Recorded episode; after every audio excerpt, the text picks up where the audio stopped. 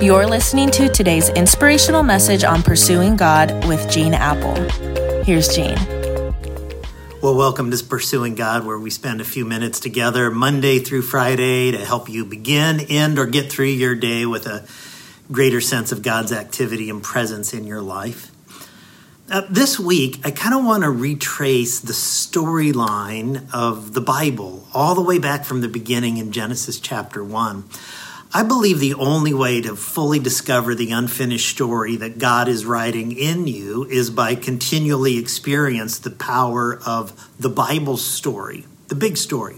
When I was growing up in Sunday school, I always thought that like Adam and Eve were the stars of the creation story. They were the main characters.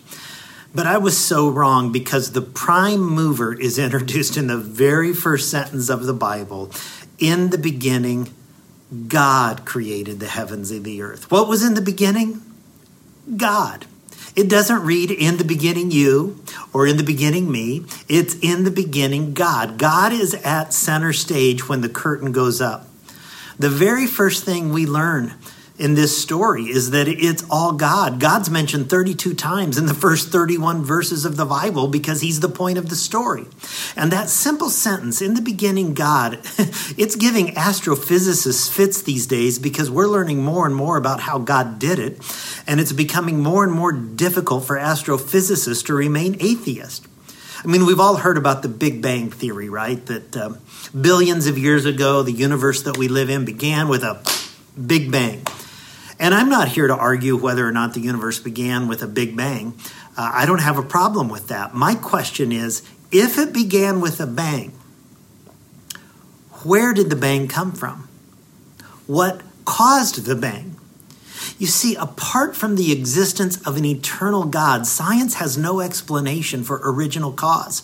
Scientists have studied it, debated it, dissected it, lost sleep over it because many believe it's one of the most powerful explanations for the world that is, that exists, that in the beginning, God created what is.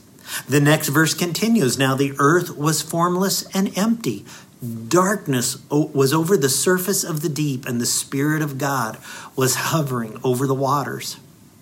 That's three different ways that the author was telling you we've got nothing here but God. This is not a fixer upper. This is not a renovation. We are not building a Chevy from the block up. The earth was formless, empty, and dark. And when it comes to creation, it's all God. In fact, the very word for created is a special word which means out of nothing, created from nothing. You've created like great art with some of your supplies or great meals with food and spices. You've never created anything from nothing, from zilch, from zero.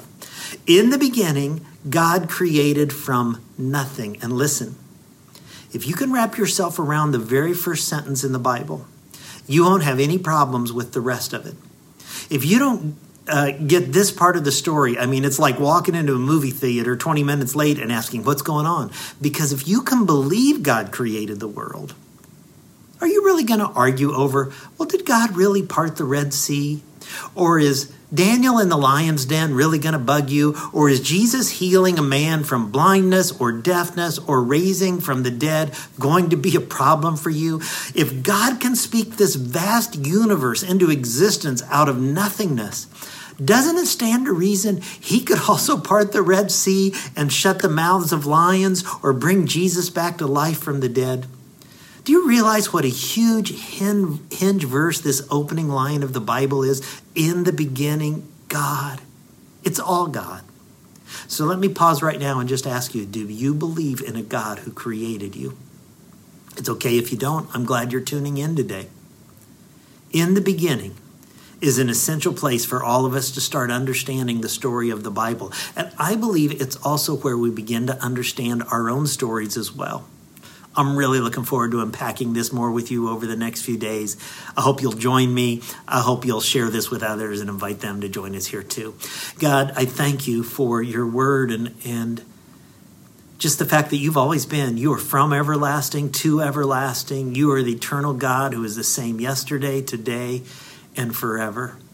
And I pray as we begin to try to understand our stories better, that we would start with your story and to understand it's all about you. It's all God. And we thank you in Jesus' name. Amen. Catch you tomorrow. You're listening to today's inspirational message on pursuing God with Gene Appel.